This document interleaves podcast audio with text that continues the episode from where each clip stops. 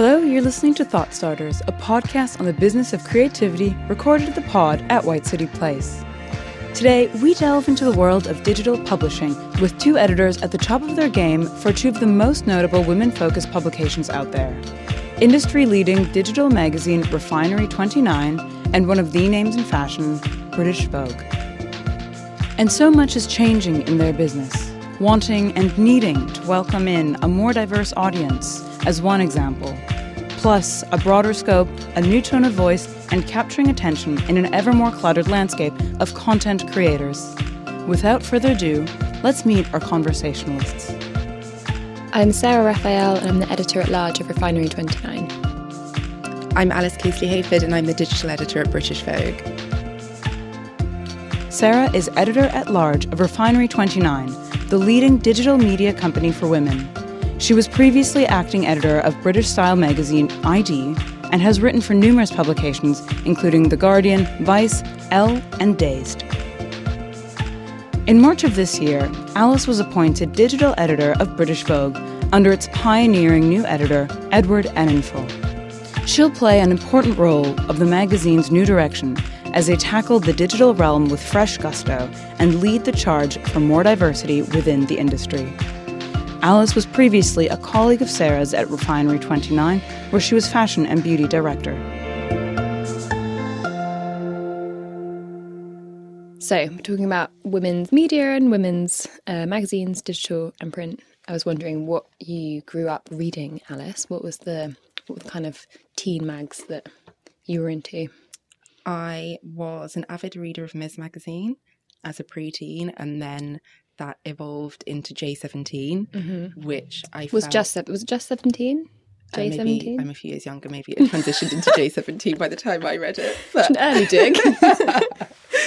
but um, it was one of few publications that I felt as a young person um, truly represented myself. I could see myself reflected in the images.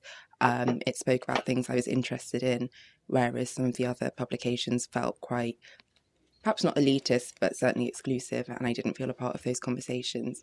And that was from very early on part of the reason why I wanted to become a writer, whether it was novels or uh, teen magazines. If I couldn't see myself, um, that was incredibly frustrating as a young person, and it motivated me to want to create something. Although I probably didn't know the word inclusive at the time, but something that was more representative, so it could appeal to people like me. Hmm. What about you? What were you reading? Also, I thought it was just 17, but maybe J17 for the young, younger women. Um, and Bliss. And I was into a lot of music magazines mm-hmm. like Q. That, that mm-hmm. was, yeah. And um, Smash Hits. Mm-hmm. And I was mainly just into pop stars on the cover and fold out posters. And I would spend ages in WH Smith's. It was like seeing if the new issue was out of whatever music thing I was into. And yeah, I think my expectations were quite low as a teen. I quite enjoyed reading kind of advice columns, Yeah.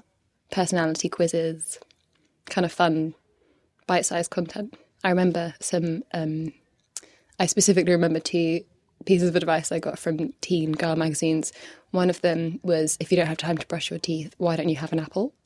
Great, fantastic advice. And another one was if you fancy a boy at school, then try wearing a spaghetti strap top and uh, when you're in conversation with him, let the d- purposefully let the spaghetti strap drop down your shoulder and then be like, oops, and put it back on again. Another sound piece of advice, but it is quite remarkable. However, just 15 or so years, perhaps even less, the nature of women's media has evolved and developed so monumentally.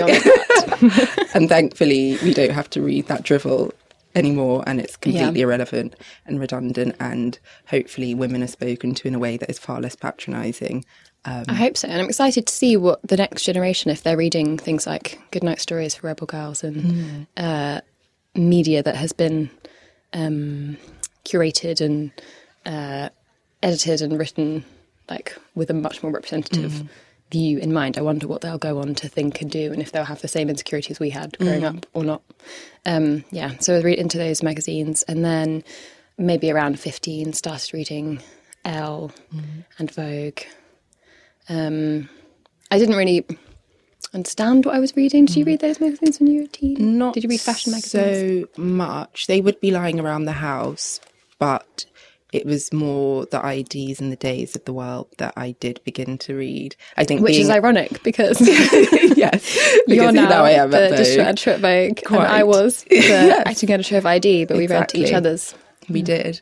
Um, I think being a Londoner, um, ID and Dazed felt particularly pertinent and capturing the zeitgeist of the world that I in the space that I moved around in. Um, but I think going back to the point earlier, it is remarkable because even up until quite recently, we were reading. I know I was reading trash like How to Please Your Man and How to Get a Beach Bod, and that's really only kind of been eradicated in the past few years. recently. Mm. Yeah. Yeah. Um, I was reading your Guardian interview, Mm. which was excellent, where you talk about representation. Um, and you've obviously just spoken about that. Did how aware were of it were you when you were growing up, and what are the things that you read that, Oh, it was like Not- books and authors and things as well? yeah. I think not feeling a part of a bigger movement, whereas I think all of my friends could plait their hair and put in their hair clips um, that they saw modelled in the pages of Mizz, and I couldn't um, engage in those obvious hair trends. Um, so even though I probably wasn't hugely aware of it, later upon reflection, I could see how much that shaped my sense of self and my identity. And it was a constant niggling feeling that I only was able to truly understand when I was probably about 16.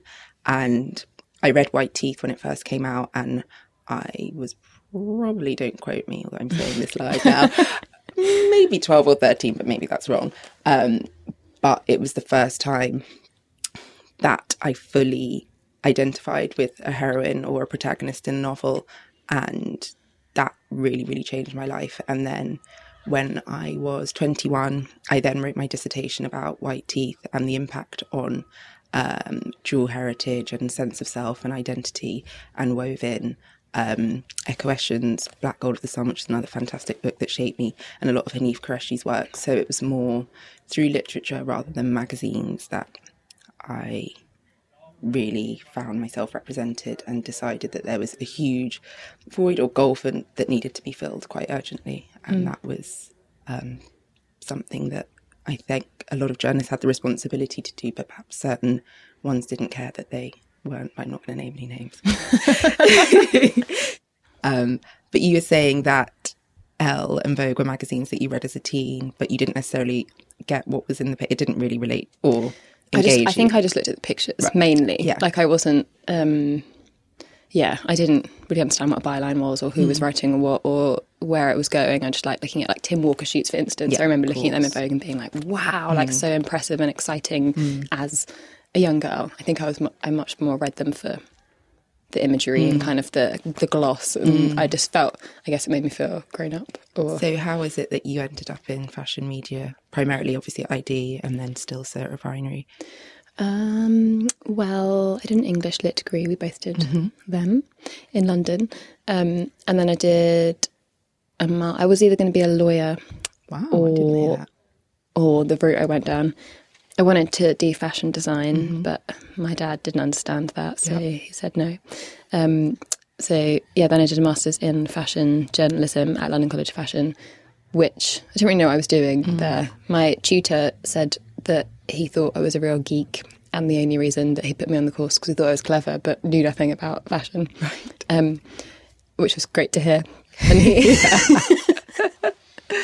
um, but then I had an amazing time on that course, and I really, really loved it. And kind of, I loved it from an outsider's perspective. Like I'd always been into the imagery, but I didn't know people's names. I didn't know photographers' names. I didn't know stylist names. I didn't know what what a stylist did. Like I didn't know any of these things. So it was really. Um, I was probably one of the only people on that course of about 20 people who didn't know this stuff. So it was quite scary to me being on the course and everyone talking about all these names that I'd never heard of and kind of making references to magazines I'd never heard of. Like I didn't know what pop was when I was at university. And then, so discovering it all with a fresh eye was really, um, yeah, I was just so uh, enraptured by that world. And then started interning and then you know one thing leads to another and then I end up ended up um, interning at ID and then um, did that for a few months, and then there was an, a spot open for an online editorial assistant because they were about to launch the website. Uh, and yeah, so so began my career after that. How did you end up working in journalism? Well, I think it's really interesting because you said it was a whole new world to you, and for me, it was kind of coursing through my veins. And I tried on many occasions not to get into fashion, and my parents pleaded with me that I wouldn't. But alas, here I am, so it's mum and dad. Um, but I think from a very young age, I knew that I wanted to be a writer, and I had grand ideas of being a really well respected features writer on a broadsheet or something, but that hasn't quite happened. But um, I am delighted to be working in the fashion industry now. Um, I don't think it's ever been a, more exciting kind of juncture or period. And um, yeah, I guess it was inevitable because my parents work in fashion and my brother works in fashion. But um, I feel I've kind of carved my own path that's quite separate to them. And I don't think I could wouldn't ever be able to work with my family. Um, but it is really special and rewarding to work in the same field as my family, as your brother does with your father, which is amazing Yeah. as well. Um, but it's nice for there to be an overlap and we can talk about it, but also it's separate enough that it's not all consuming. Yeah, yeah. Um, but so you worked at Tatler first, yeah. So Condé Nast, Yeah. and then I mean, I you should maybe say your your trajectory. Yes, And in my mind, You- I feel you know quite well. Hunger, Yeah. Refinery as And- fashion editor, and then fashion director, Exactly. and Vogue as digital editor. What is what are your days like as a digital editor of Vogue? um, action packed, to say the least. Um, it's strange because I thought at Refinery I was as invested as one could be in a job, but I think bloody hell, wow, now this is a new level. Um, because it's just a whole new level of responsibility and there's so much going on simultaneously. It is quite relentless, but in the most exciting way possible. Um, so some days it will just be back to back meetings and it will get to 5.30 and i'm like good god i haven't even sat down at my desk yet today or opened my notebook or done any of the things on my to-do list. But i think what we both love about digital albeit which other people might hate is that it is just constant and I love how reactive it is. And particularly what I learned at refinery is how immediate it is in the sense of community in that you're constantly engaging in what feels like a more reciprocal relationship more so than print. Um, and I think that's why I don't personally think I'd ever return to print because that is really magical to be a part of a community online and to learn from what your readers love and loathe and to constantly tweak and evolve. Um, do you agree? Um, I do like the interactive nature. I like that you can read all the comments and people do comment and people are very engaged when they're good. but when you write something and people write really negative comments underneath it, then that that does affect me, and I find, that still affect that you? Hard. Yeah, absolutely. I don't. I don't think it will ever not affect me. I think I have a very brittle sense of Yes. self, and you know, I think I, I grew a very thick skin at uh, Refinery because it's one of the most engaged audiences on the internet, I Yeah. think. And they are so savvy and they are so clued up and they will rip you to shreds. They will Yeah. also raise you up and praise you when you're doing something brilliant, but they will call you out. And I think that's remarkable. But I also, I will never not listen to our reader and take into account what they say. But I think sometimes it is silly and sometimes it is too personal. So you do Yeah. have to just draw the line. Easier said than done. And I did cry myself to sleep, of course, when there's some real corkers out there that are quite harsh. But Yeah. I find it interesting that uh, so many websites don't have don't have comments now, or even ones that did have comments before have got rid of the comments. That is an interesting, um, yeah, debate. Uh, but yeah, I, I think comments, even if they hurt at the time, Mm. they do they do make you think about it in a different way and give you a, do, a new perspective, which is important. Mm. Um, yeah, so I I do like the community aspect, and Mm. it is so satisfying to write something have it online, read people's comments. If people share it, it's amazing. Like it's very satisfying experience and it's very quick and I Mm. do like that. You don't have to wait ages. But but still something does appeal to me about writing a print piece and never really knowing what people think. Well, Which you exactly. you, still can now, obviously. or never knowing how many people will read it. Whereas you can see on Google Analytics, that's Yeah. mere two double figures of people that have read your articles. So it can be Yeah. quite crushing. But then I think you can learn from that so quickly. Whereas with print, you can kind of just glide on in a more separate world, not ever really touching your readers in a certain way, I think. Not touch that. Um, what do you find uh, the most stressful stressful parts of the job? Obviously, being a digital editor is very stressful. What stresses you out? What elements? Well, I think even now, uh, in the summer months, there's a dearth of news, particularly in fashion. It feels like half the fashion world has gone on holiday. So, constantly finding new content, it's relentless. We can always write more. And sometimes I just don't want to have to come up with a new idea and I just want to go and sit down and close my eyes and shut out the world. But you have to constantly come up with newness. And some days that feels really impossible when the internet feels barren and there's nothing happening in the world. Um, so I think that's one of the most tiring things. Um, what do you think? Um, I find public speaking very stressful. You've got so much better at that. Look at you flying now. But this is not really public True. yet. It just feels like speaking.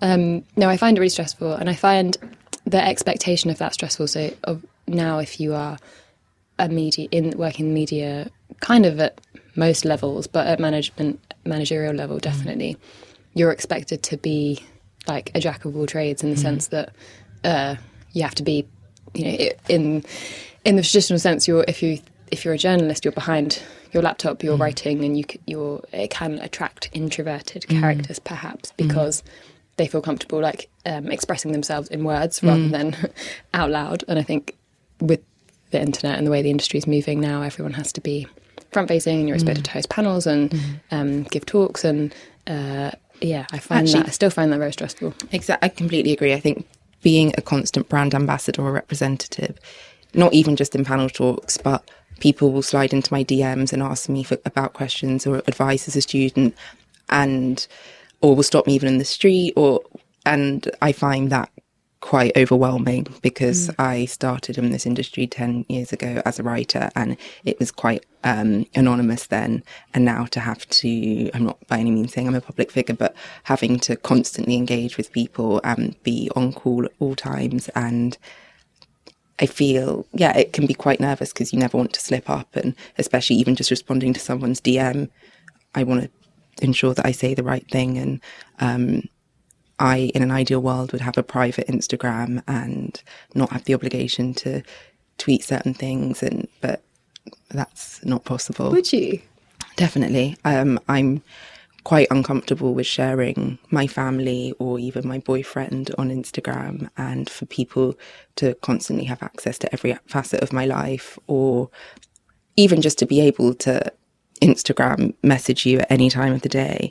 I don't really think that's fair. And for a PR to have emailed you and then you didn't respond to their email and then to slide into your DMs, I just think that's too that, much. I find that really hard. And I think te- technology is obviously to blame for that. And there's Mm-hmm. in I was reading an article about uh, I think Denmark, but again, don't Mm. quote me on that. Where email culture stops at a certain time of Yeah. Mm. the day, and you can't get in touch with people after that. Whereas now, uh, yeah, people can get in touch with you anytime, and people pitch me articles on WhatsApp, Facebook Mm-hmm. Messenger. I get tagged in other people's Facebook statuses if someone's a random person's like, I want to write this story, then I get tagged in the post, and then it's it's kind of all angles, and therefore, when you're, um, it's on your personal uh, channels and in your personal space, then it, the lines completely blur between work and life. How do you, if ever, switch off? And how do you know when to draw the line? Or when you're on holiday, do you fully not respond to emails? Because I need to find that balance. No, I check.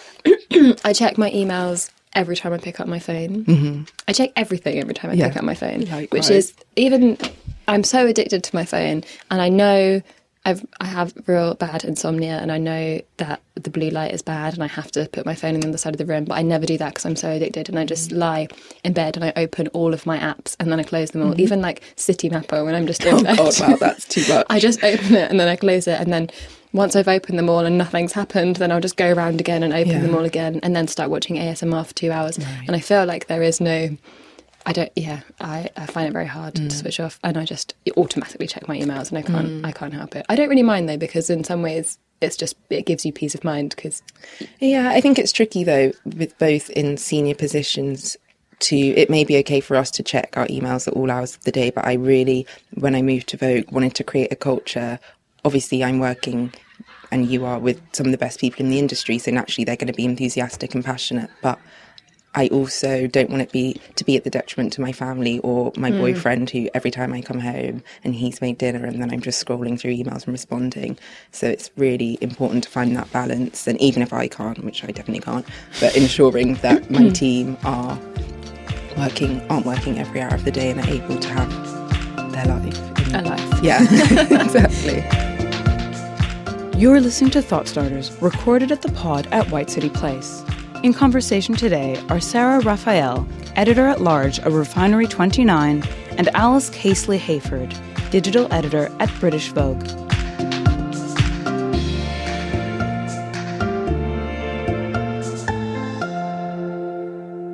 I think moving, going from refinery, which is, you know, the front runner in terms of the digital landscape, it is the most brilliant, brilliant media platform to going to an institution that's been around for 102 years. They couldn't really be more polarized. And I think hopefully being instrumental in elevating the digital offering and proving to not only people within the industry but the world at large that um, Vogue is a brand, it's not just a magazine. Vogue, the magazine is, of course, the beating heart of the brand, but whether you're coming in via social media from Iceland and scrolling through on Instagram, or you come across the site, or you see us on YouTube and find a video, there are so many other facets that enrich the brand in so many ways. And I think being able to elevate that and grow it um, has been a mammoth task, but been an incredible challenge. And I'm really excited to see what's to come because I feel I've only scratched the surface. And you? Touche. um, about refinery. Yeah.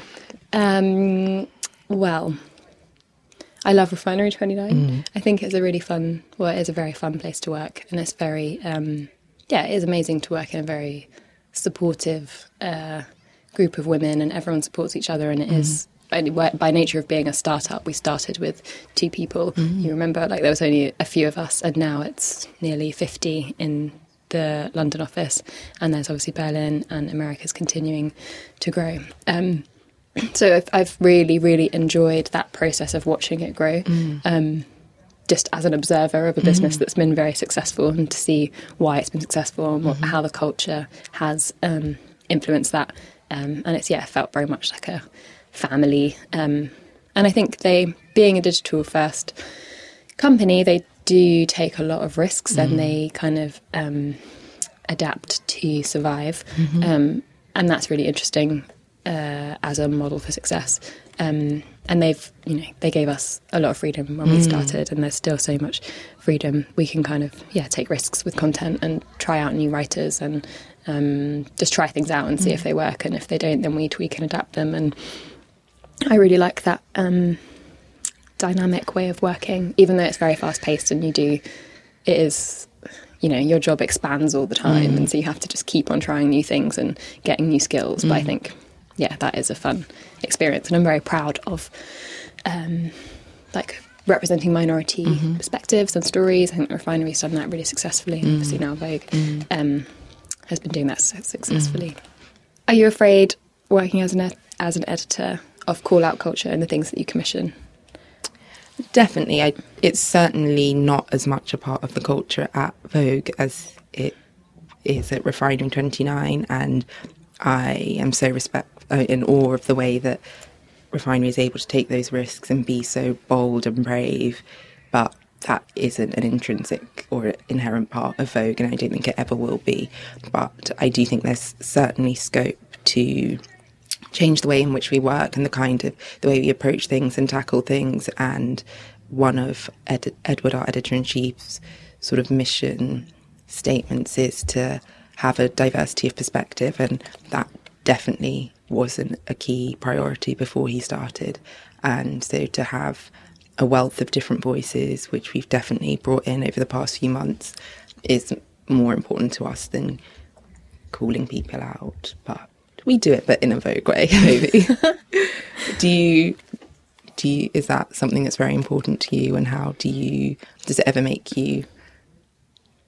I don't know. It's a challenge. It's a really challenging thing to do, but it's obviously so exciting. And when you nail it and create a, a movement as such, or Yeah, Yeah, I think you just have to be so careful, obviously, Mm. and take all the uh, legalities of what you're doing and saying into account. Mm. Um, I think aspect of call out culture which scares me is when refineries writers get called out. Like, for instance, we have a trans woman and an activist and a writer who Mm. writes regularly, and she's brilliant and she writes her personal story Mm. um, and i love her pieces they're so um, emotional and just beautiful and articulate and she's in her 50s so she has loads of experience and i like Mm. Yeah, hearing fantastic. that perspective but sometimes she'll pitch me an article and say i want to write about uh, you know whatever the um, latest uh, like you know the emojis with the trans community and like um, you know whatever reports come out um, documenting the experience of trans people um, and then I'll say yes that sounds great. Um, and then she'll say actually I need I don't have the kind of strength to do it now. Like I'm not I'm not prepared for the trolling and the abuse. I need to just kind of uh, lay low for a little bit. And that I find really scary because if you are taking risks with content the people who are writing the content are taking a big risk too sometimes and you uh, yeah you have to have such a, th- a thick skin. But I think not in the refinery 29 way, but call out culture is one of the worst aspects of the internet in terms of it often feels like there's a witch hunt to trip people up. And even whether that's before I started at Vogue, I've told you before, I think, but I trawled through every tweet I have ever tweeted to check that I Did you? hadn't said anything out of line. And thank God Obviously I hadn't. Hadn't. obviously I hadn't, but No, I was but this is wrong, Alice, case but we this shouldn't have to be something that I'm bricking it about someone will see a tweet from 2012 Hmm. and then I lose my job over I don't know I just think that's quite a frightening aspect and the whole notion of be, someone being cancelled we're all human we're all fallible and it just the way it's such mob mentality on Twitter and Instagram and I, yeah I'm reading um, Jon frightens me. Ronson's book, So You've Been Publicly Shamed, which is all about this. Mm. So he goes and interviews um, Justine Sacco and Mm. like loads of uh, yeah people who have said things on Twitter or written things, and then Twitter's reacted, and how it's like ruined their lives in many instances. Um, yeah, and it's fascinating and talks about shame. Um, with social media, but also in general in interviews, like uh, judges who have sentenced people who've committed crimes to stand outside with a sign that says "I stole from the shop," and it's all about the concept of shame and how it's like a very, very old. Um, what is it? Emotion, a feeling um, that people have inflicted on one another, and how social media has like just amplified that feeling, and everyone is, uh, yeah, could could be a, vic- a victim of online shaming, and it has such devastating effects. yesterday a um, respected, very respected editor of an American publication, which I won't name because they are within the stable that I work in, but um, said that in an interview that um, hopefully things are kind of post digital now and that we're moving away from the need to churn out lots and lots of content that will reach 10 million people who don't have a penny in their pocket. And I just found that really sad that there was still such a snobbery towards print media. And of course, I completely am so respectful of print media, and I think that there's definitely space for the two of them. And it was just sad that someone who is the editor, or at least has a team beneath him who work for a website, um, was completely negating the importance of digital um, and suggesting that we'd move back to a time where only print existed. But print's failing in so many ways. exactly. and his magazine's about to be bought, so it was Yeah. just strange that he would say something so arrogant and Yeah. snobbish. Um, yeah. Yeah. Part of me does miss print Mm. um, from working at ID just because I really, it's kind of like, yeah, an art project every mm. time. And I do, we've spoken about this before, like you can mm. spend so long writing an article and you're so proud of it and you think it's great, but it is gone. Like Yeah. in, it's, it's, it On to the happens quickly and it's over and it's no longer on the mm. homepage. And as an editor, that's fine and you just move with it. But as a writer, if you've written it or you're really, really proud of it, you kind of it's hard to move on so fast all the time and you could never really savor things in that sense, which is a good and a bad thing. But yeah, I do. I really loved the issues of ID that I edited, like having them and uh, yeah, kind of yeah. I I think print is uh, lovely, and I may well go back to print one day. I think I'm I'm in the process of interviewing at the moment, and now a lot of the people they bring in, they show off their p- portfolio on an iPad, and I just It's a no. It's a no. So in in the span of our lifetime since we were girls, we talked about what a women's media was like then, like very yeah, how to please your man and what to um, do to flirt with uh, whoever you wanted to flirt with. Um, how much we've seen that change hugely. How much do you think things will change, or women's media specifically will change? Do you think it will change dramatically in the next ten years, or do you think we'll kind of stay at the level? Oh, absolutely. I think there's still so much scope for things to progress. We're going in the right direction, but even in terms of not to constantly talk about my blackness, which I do, um, but you know, for the past 10 years, I was one of very few fashion editors at the shows and I still think in terms of street style you definitely I know that certain photographers don't want to take my picture and it's just the same people not that I'm saying I'm the best dressed or anything but it's very much a certain type of woman that is still um, being plugged as the ideal um, I think there's so much scope for things to change um, I really want to see a broader range of writers um, not necessarily just on Vogue or certainly not on Refinery because you have a great diverse range of writers but in all of the other leading publications I think but there's still so much more room for more diversity of perspective, um, Yeah. and that's urgent. So I hope in the next ten years we'll definitely see that. What do you think? Do you think there's still room for more? Absolutely, yeah. And I think, yeah, I was when you left Refinery, I was very sad, but I was so excited to see what you were going to do at Vogue, and I'm really enjoying watching you do it. Like it's amazing. Um, yeah, I will be watching you for to see what happens. And I think, uh, yeah, women's media is a very exciting place. Like it used, it had so many um, people criticised it as being kind of frivolous and unimportant for so long, and now we're like at the we're at the the front line. We are the front line, and that's like amazing. And the more, the more that women's issues are in the public eye, and the you know the more kind of you know women's media has this power to actually affect change in kind of politics and policy and the world and culture and social problems. And I think that will be like an amazing thing for women's media to achieve. I think also what will be really interesting is, is to see how other industries catch up, um, like advertising, for instance, and all of the very damaging uh, portrayals and images and messages about women and of women that are on billboards still everywhere and tubes and everything. And I think seeing how the advertising industry respond to the kind of global women's movement will be really interesting, and that will spark a whole new um, direction of content for us. Because instead of calling them out, maybe we'll be celebrating. Yeah. That was Sarah Raphael, the editor at large of Refinery 29, and Alice Casely Hayford, the digital editor at British Vogue. This has been Thought Starters, recorded in the pod at White City Place. Thought Starters is a Danica project for White City Place, produced by David Michon, recorded and edited by Sean Cook.